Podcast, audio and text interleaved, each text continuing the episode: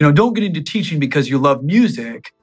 You know, you, you got to love to teach, and then you're going to pull all these other things. And if music is one of the mediums that you that you love to do it in, that's great.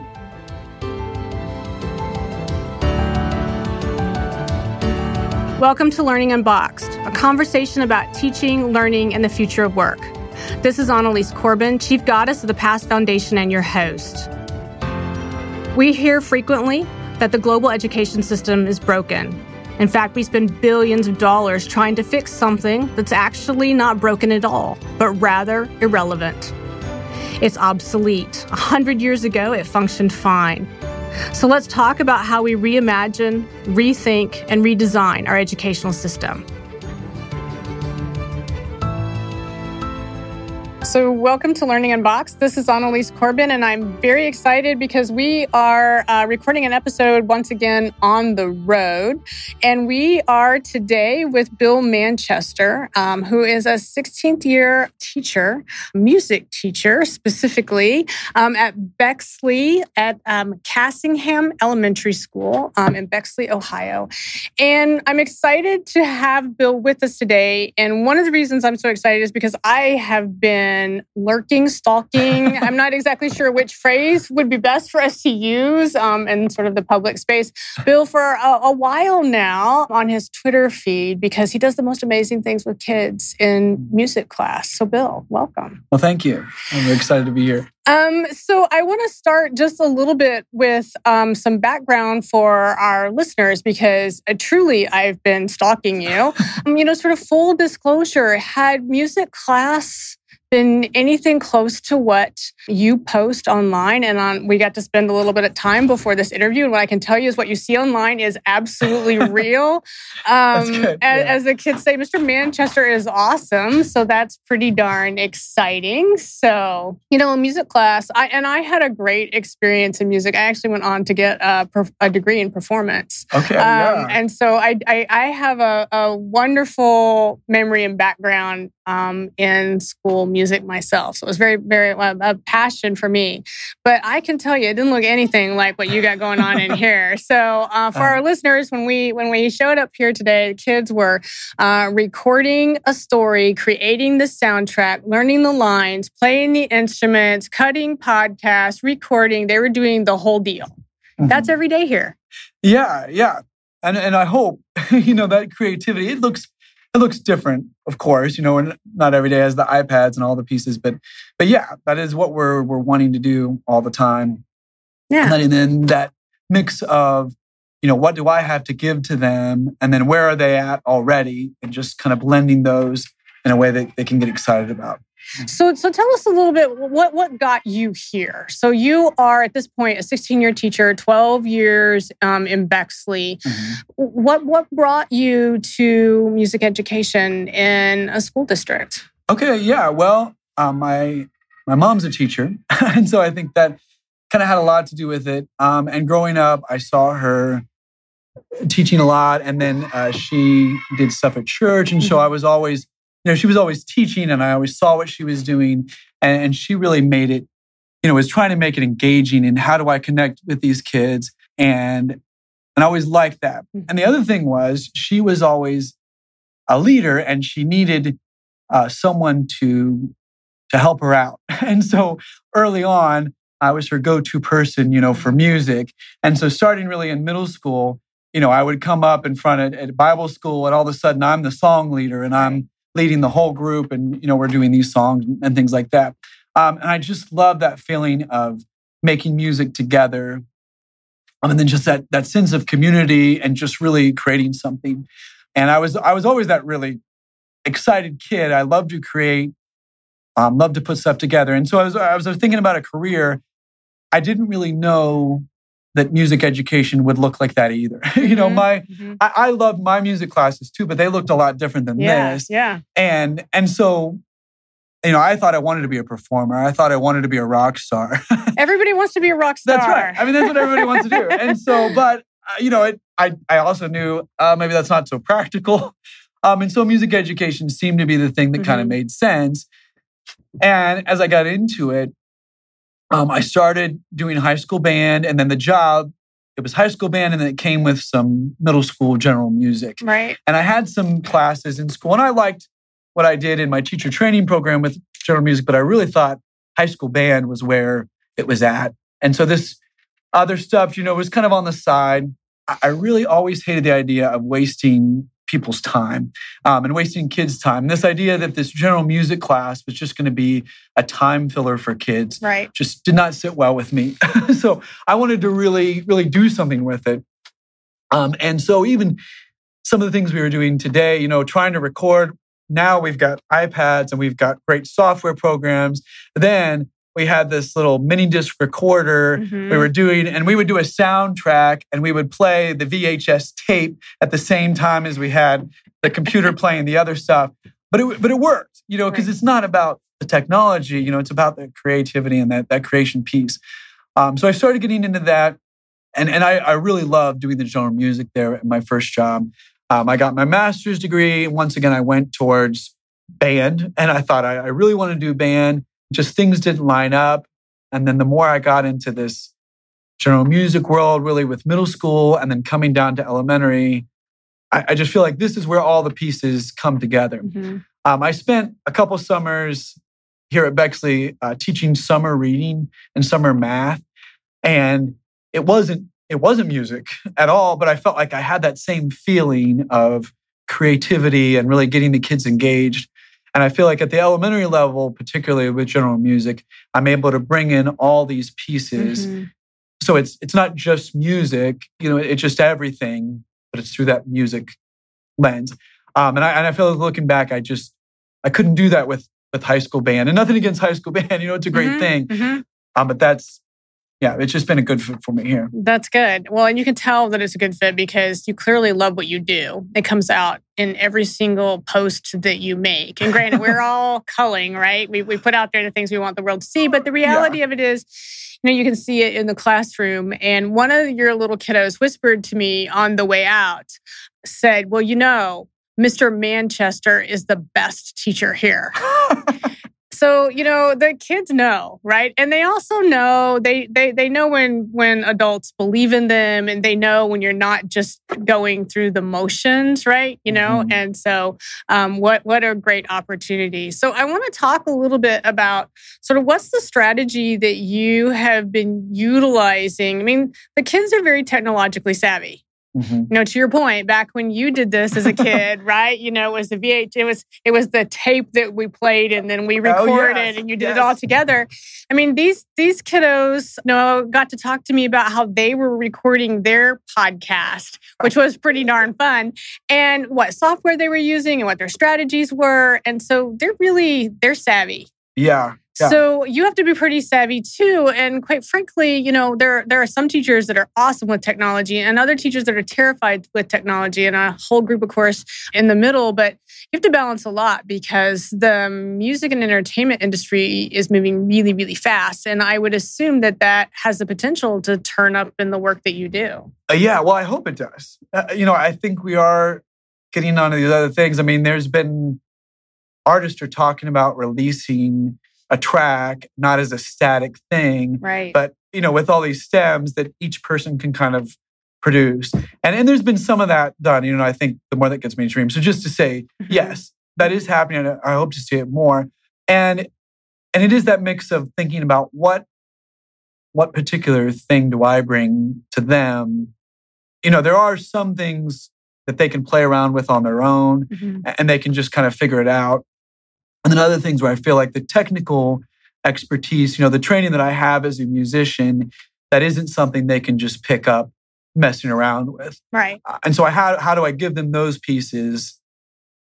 You know, with the, with the technology they can figure out, how do I give them those technical pieces that aren't going to be the kind of learn by osmosis kind of things? Well, and what do you do with I mean, even as a, in a very young group of kiddos, I mean, what do you do with the sort of the theoretical components? To your point, right? Yeah, the yeah. music itself, you can teach them and you can teach them to appreciate it, but the musicality components, that's that's a whole nother sort of thing. And so, how do you how do you consciously weave those things at the same time, making sure your kids stay engaged? And your kids are wickedly engaged, so that's definitely not an issue. But but how do you how do you con- circle coming all the way back around to the fact that we are talking about a program that's living in a school. It's Yeah. a deliverable. Yes. It's an outcome that your community, your families, everybody has. It has rigor to it. Right. I, I don't want folks to think, oh, this is just fun because there's true rigor happening in this classroom at a really high level. So, how do you manage all of that? Yeah, and, and I think about that a lot because there is there can be this tendency that you know we have this student led label on something, and then suddenly it's okay if it's not that great or not that high quality because like well they're just kind of discovering it, and I think we're really doing a disservice uh, to let them stay at this low level just because that's where they're at right now. Right. Um, but I think it's a mix of we find where they are, push them a little bit more. My theory teacher, well, a, a guy that I worked with in grad school, his approach to music theory was it's a need to know basis. Mhm. And so, you know, the, the Neapolitan chord, maybe you don't really need to know that unless you, you're writing in that style that, that really calls for it. But to just be able to rattle that off doesn't really do anybody any good. And so his point was, you know, as, as you progress as a musician, there are things like notation and theory and chord progressions that you're going to need to know. But until you get to that, you don't. And so I feel like even in, yeah, at this fifth grade, I have kids that they're reading music, they're playing these instruments, they need to know these things. And so there's some differentiation there. Whereas other kids, it's enough for them to just see, well, I put this loop with this loop and that maybe sounds good. And even challenging them, how can we find two loops that sound good on top of each other? And that's a very basic theory. So, you know, I think there's a lot of differentiation to that. Also, I guess I, I think about, I have this piano student now, um, and it's been the best like piano teaching experience ever. And I, I've taught piano lessons kind of on and off since a teenager. Um, he just comes in and I'm like, what have you worked on? And he just plays some stuff he's worked on. And then I show him, well, here's how you get on to the next measure with it. You know, he'll, well, I've got the first 15 measures and well, here's measure 16. Right. Um, and then sometimes he'll have an idea about how to play. You know, he's doing some dramatic tempo shift or something, you know, in a very classical piece. And then I say, well, you could do it like that. That's not, you know, that's not the given thing. And you just want to make that choice consciously. And so for kids too, you know, at, this level, especially, they're not afraid of anything. Right. so they put up this crazy stuff. And my, I think my first step is, are you making this choice consciously? If you're going to go outside of the bounds of what is normal theoretically, I want you to understand it and then make it a, a conscious choice. So, as you help kids sort of work their way through that process, that is very much design thinking, Yeah, yeah. right? And it's definitely the design cycle, Yes. not just in action, but put to music. Right, Pretty right. good, don't you think? There you go. yeah, Yeah, yeah, there yeah. you go. Um, and so, I mean, so where or how are you able to sort of bring some of those components back in? And I guess really the crux of the question that I'm asking you is so music class for the sake of music class is awesome in the same way that art class for art class is awesome. Yeah. But the best music and the best art often are the things that are tangible. I can touch them in the sense that they actually have meaning for me. They're tied back to something else I'm doing. Um, so, in, within a school setting, how is it that you sort of interplay? Where you have an entire building full of colleagues, Yeah. all teaching everything under the sun because uh, the building that we are in for our listeners is a K 12. And so this particular setting has all the kids, all the teachers, all the content, all the requirements on the backside. And so, so how do you, as the very engaging music teacher, and in many ways, what's happening here is the best um, illustration of a problem-based environment. I, a Mhm. very, very wise music teacher um, that I met many, many years ago um, out um, in a project I was doing out west, and we were talking about problem-based learning and why it was so important. And it didn't matter what your discipline was; that it's just it's that transition from, you know, kids in a row to an applied teaching and learning environment, which is a what the kids love, but b what the teachers love, and at the end has much better outcomes. We know that it does, but it's it's not what we traditionally often identify as school. And it was the music teacher stood up in this mix of these, you know, all these teachers at this big giant workshop. Thank goodness we don't do them like that anymore. and who said, look, you know, I'm the choir teacher. And as the choir teacher, I'm here to tell all of you that we've been living in this problem based world for a really long time. And I can prove it to you because if we were still doing Christmas carols at Easter time, you would all point out to me that I failed. yeah. Right. So so Yeah. so where where's the where's the intersection in a setting like the one that you're teaching in as it relates to the way you teach and how everybody else teaches? Yeah, yeah, and that that is a challenge. Yes, I've often felt like if I could have a school where I just taught everything, it'd be so much easier to integrate. But the reality is, we've got teachers with great math ideas, we've got teachers with great reading ideas, and yeah, we want to bring those all together and skills, you know, that that far exceed Mhm. what I have in those disciplines. So there is some, you know, some general things that we're trying to, you know, that we're trying to do and think about, even talking to the kids about how does this apply, you know, the kind of design cycle. We, we have some specific things. So it's interesting. The the scene that we were acting out Mhm.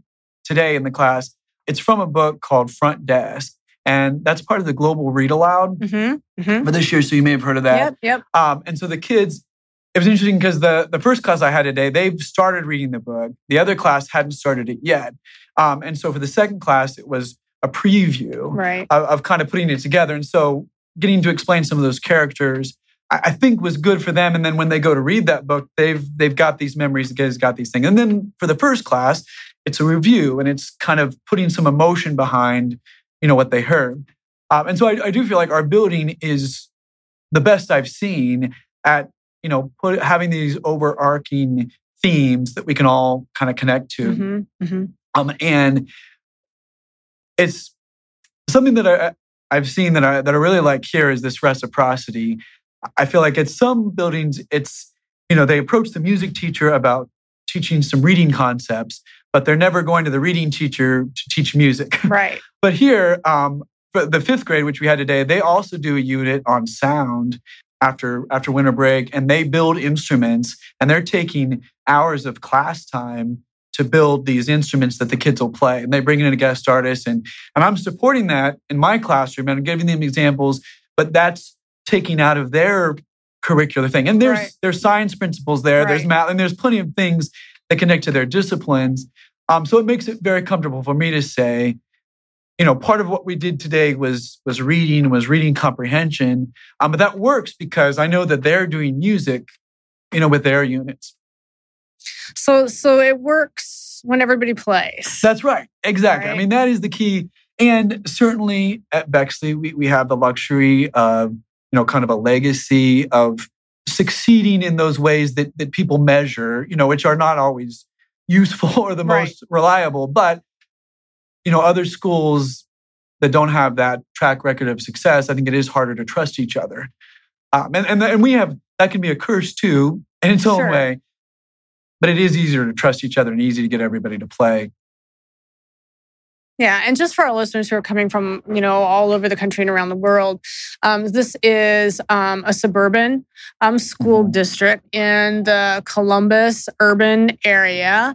It is a well-regarded school district. It's been high performing for a long time, and it's it's a fairly well-off district. So full disclosure, Right. right so it's a it's a beautiful environment that's conducive to lots and lots of things but all of that said what's what's happening in bill's class and the reason that we're here today is, is really around that level of engagement and and that's something that lots of folks struggle with even great teachers struggle with how to be meaningful and timely and rigorous and relevant and still be able to do and produce for our students in such a way that they stay engaged with Right. you.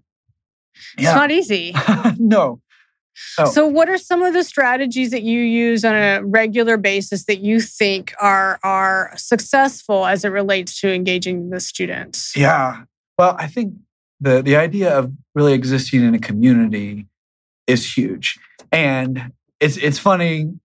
I remember I well, when I switched over to middle school, I had a really tough class. And the principal told me, I think you should go get some work done with classroom management, ah. which is always a humbling thing to hear.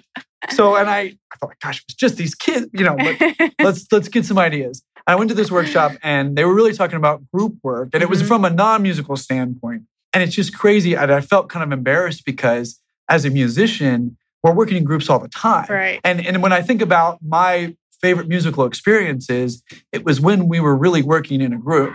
I mean, so that's something that, that I've taken back. I mean, that looks like different things. At the elementary level, something that we do these, uh, we do a lot of dances mm-hmm. and, and folk dances and even, you know, modern dances, but doing it in a way that you're, you're together, not, you know, a line dance where each person's doing their individual part, but where you really have to look at the other person in the eye. You have to depend on them to know their part, or else you're going to run into them. It's not going to work if not everybody follows directions. Right. Um, and I've noticed even with the, the toughest classes, they, they come together when they're doing that. They mm-hmm. want to do it, they enjoy it, and they, they feel that synergy. I mean, so that's the thing. And a very specific thing that I do. And then I try to, you know, how, what does that look like when we're playing instruments? How do mm-hmm. I, how do I build that same kind of community and, and really working together? And I found that the more we do, you know, sometimes there are things that don't have as high of a you know curricular focus but that social emotional piece allows us to do so much more later on.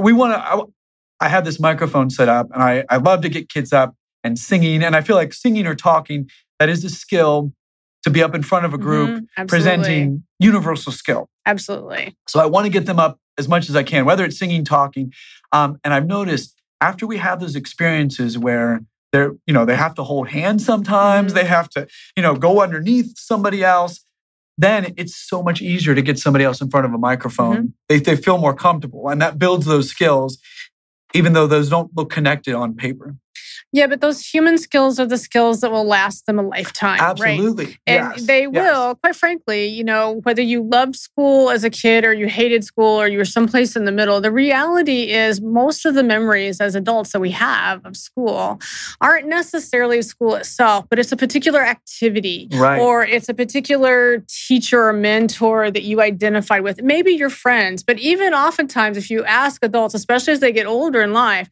that's not what they will tell you. It's about a thing I did. Yeah, yeah. Right. And it's that thing I did and those human skills they will carry with them forever. And they will right. certainly carry them with them as they they leave K-12 or the experience of emerging workforce, as I like to think about uh, it, yeah, right? When yeah. we, we talk about what the heck are we preparing these kids for, it's not to be here. Right.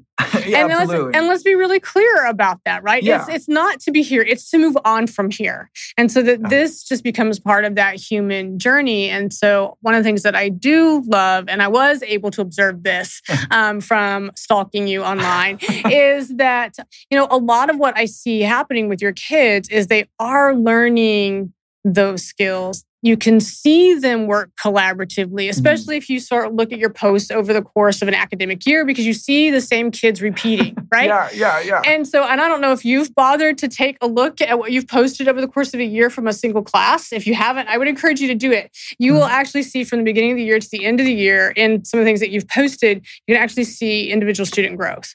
It's yeah. awesome. It's awesome. And you know, mm-hmm. um, you you can see those those those moments of confidence in those kids. At the beginning of the year, you're coaxing them to that microphone. Yes as the year goes on, you're now having they have to take turns right. because they want to go to. And I saw them do that in some of the things you've posted. So, yeah, yeah. So that's huge. Yeah, and it has been neat. Well, you know what I post on on Twitter is as a small part. Yeah. We have a, a Seesaw, which is another sharing platform mm-hmm. for parents. Um, and so that there's a, you know, I, I post a lot more volume, sure, you know, for the sure. for the parents there, and it, yeah, and it is it is neat to see. And even occasionally, I'll have a parent say, "Yeah, my kid in the video, I could see in the beginning of the year they just weren't that into it, but now they want to join choir and they yeah. want to do this and they want to do that, and that's yeah, that's really cool to see."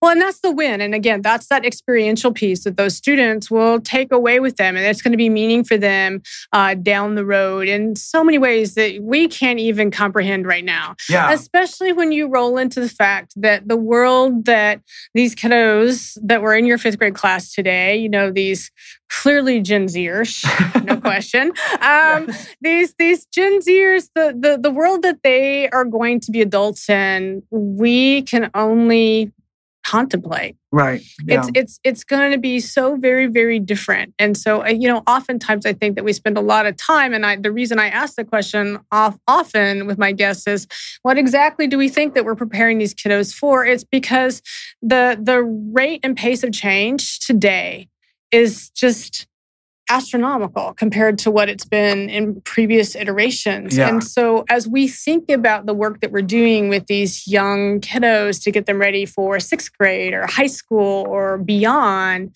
it's very different than what your teachers were preparing you for. Right. Certainly for me.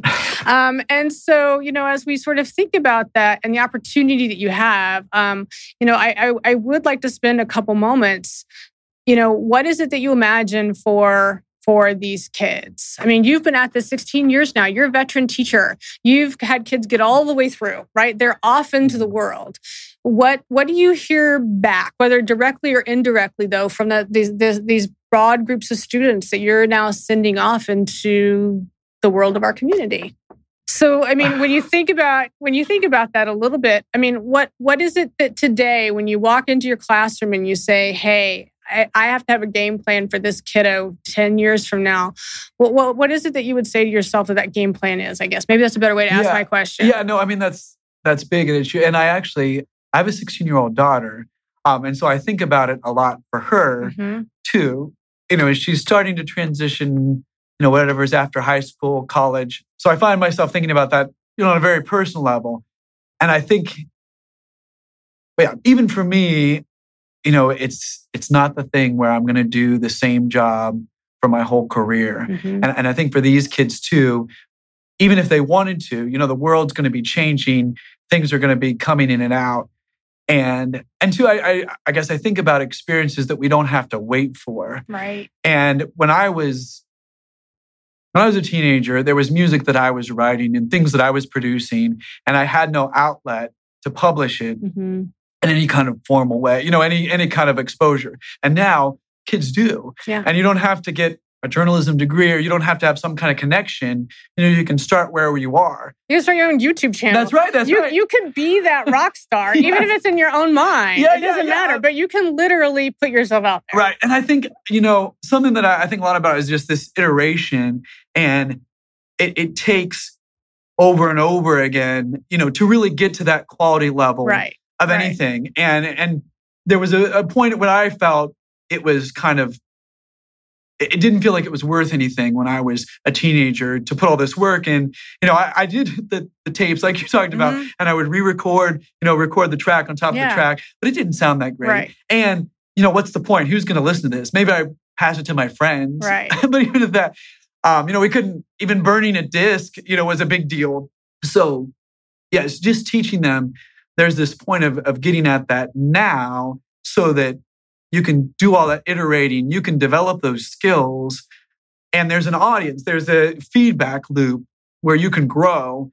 And that can be, that doesn't need to be inside of a formal structure. Right. Either. You know, I think there's so many skills that there are some universities that are trying to meet, um, but I'm not even sure I'm not sure they're made to do that. Well, they're not made to do they're that. They're not made to. That is a good point. They are not made to do I'm that. Not, and I'm not sure they can be retrofitted to do it. Nor should they. Right. And so I, I think you know that's you know with these podcasts, with the recording stuff that we're doing in class, you know, I like the kids to learn. Hey, I can do this now. I can start figuring out how to make these things happen. I can spend my time and, and even you know being a creator instead of just a consumer. Right.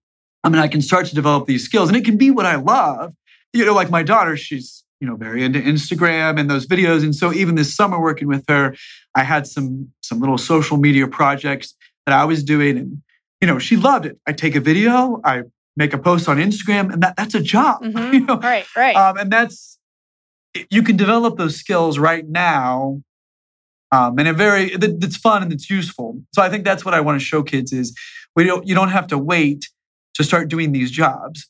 Yeah, absolutely. Yeah, do them right now. now, right? Yeah, yeah, do, yeah. Them, do them right now. That is awesome. Yeah, and from a practical, I mean, and I think for me, there's so much that if I could do it now, I, you know, if I didn't have to make a living, I could do all kinds of stuff now. And you don't have you don't have to pay the rent. You know, right. do it now. What you love, you love it. Do it, and you know, do it in a way that that moves you forward. Mm-hmm.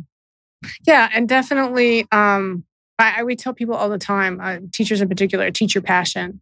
And, yeah, and yeah. I, I also, I'm, I have a 15 year old son, okay, so I yeah. totally understand, right? Uh, and, you know, when we have the conversation, and we never at my house have the conversation about what do you want to be when you grow up, because I don't think that's the right question to ever ask children.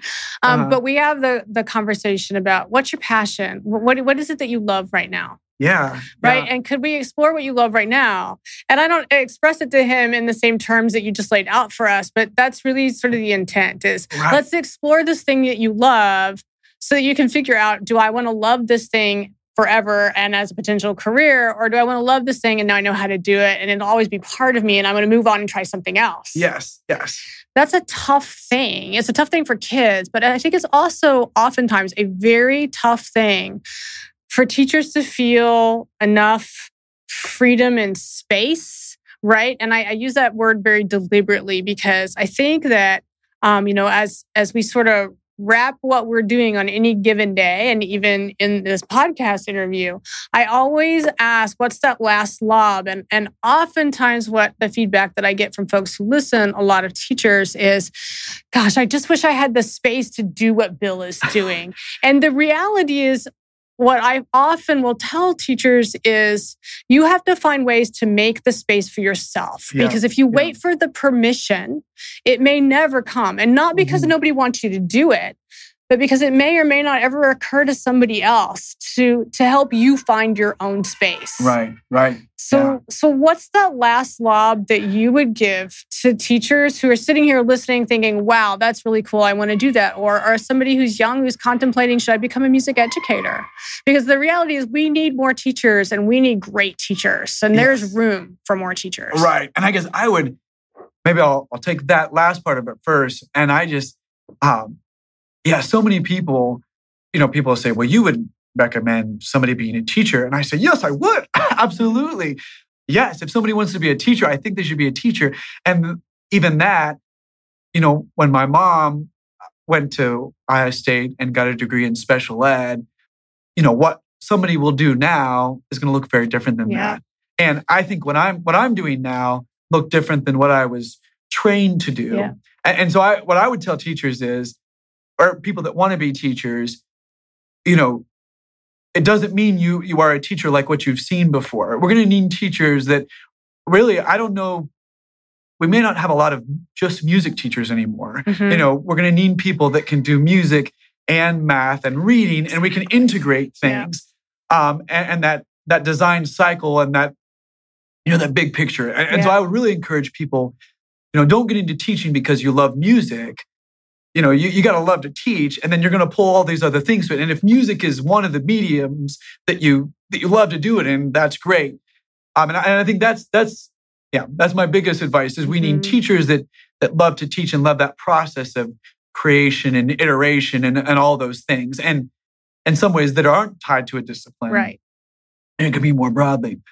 So yeah, and then as far as like doing that wherever you are, um, I have taught I mean, I've been at Bexley for a while, um, but before that, I was in very different districts, and I do think I've certainly grown as a teacher, mm-hmm. and I do different things now. But it, it, what I'm doing now, I I feel like I've always done some flavor of this, and there were schools that were very concerned about how are our students progressing academically. Um, but when they saw what I was doing, there was never any pushback mm-hmm. um, because th- th- there's a value there. And we can see that this is still getting us where we want to go and maybe even more and faster on all those other things that we measured, that this is going to get us there too. And so, yeah, I, I think that there's probably more freedom than a lot of people realize. Like you said, and nobody's going to give you the permission, uh, yeah, to go out there, and that looks different for everybody and wherever mm-hmm. you're at. And the industry as a whole is changing, right? Because Yes. because the needs, the outcomes that we must have, they're not even just needs. When I think about the sort of global scale and what's happening, whether it be our our global economy, the environment, you know, take your pick. The reality of it is the the flip side of this K-12 or even the PK-16 experience is we we have a very different need than we've ever had before. Yeah. And because of that, it is causing or should cause the industry to change pretty radically, Yes. right? And to your point, what we are looking for are amazing facilitators of learning, Yes. Yes. right? And that's a very different thing than just being a teacher. It's it's more, Right. and it, it's not more and more work. It's more in the s- your own internal skills. I think that you draw on to bring to the daily activity is Yeah. being a teacher. Absolutely. Yeah. So um, lots of great things to come. So thank you, Oh. Bill, very much for sharing part of your uh, journey with us, in particular your classroom, your students, but uh, most specifically your passion. So thank you. Well, thank you. Thank you for joining us for Learning Unboxed, a conversation about teaching, learning, and the future of work. I want to thank my guests and encourage you all to be part of the conversation. Meet me on social media at Annalies Corbin and join me next time as we stand up, step back, and lean in to reimagine education.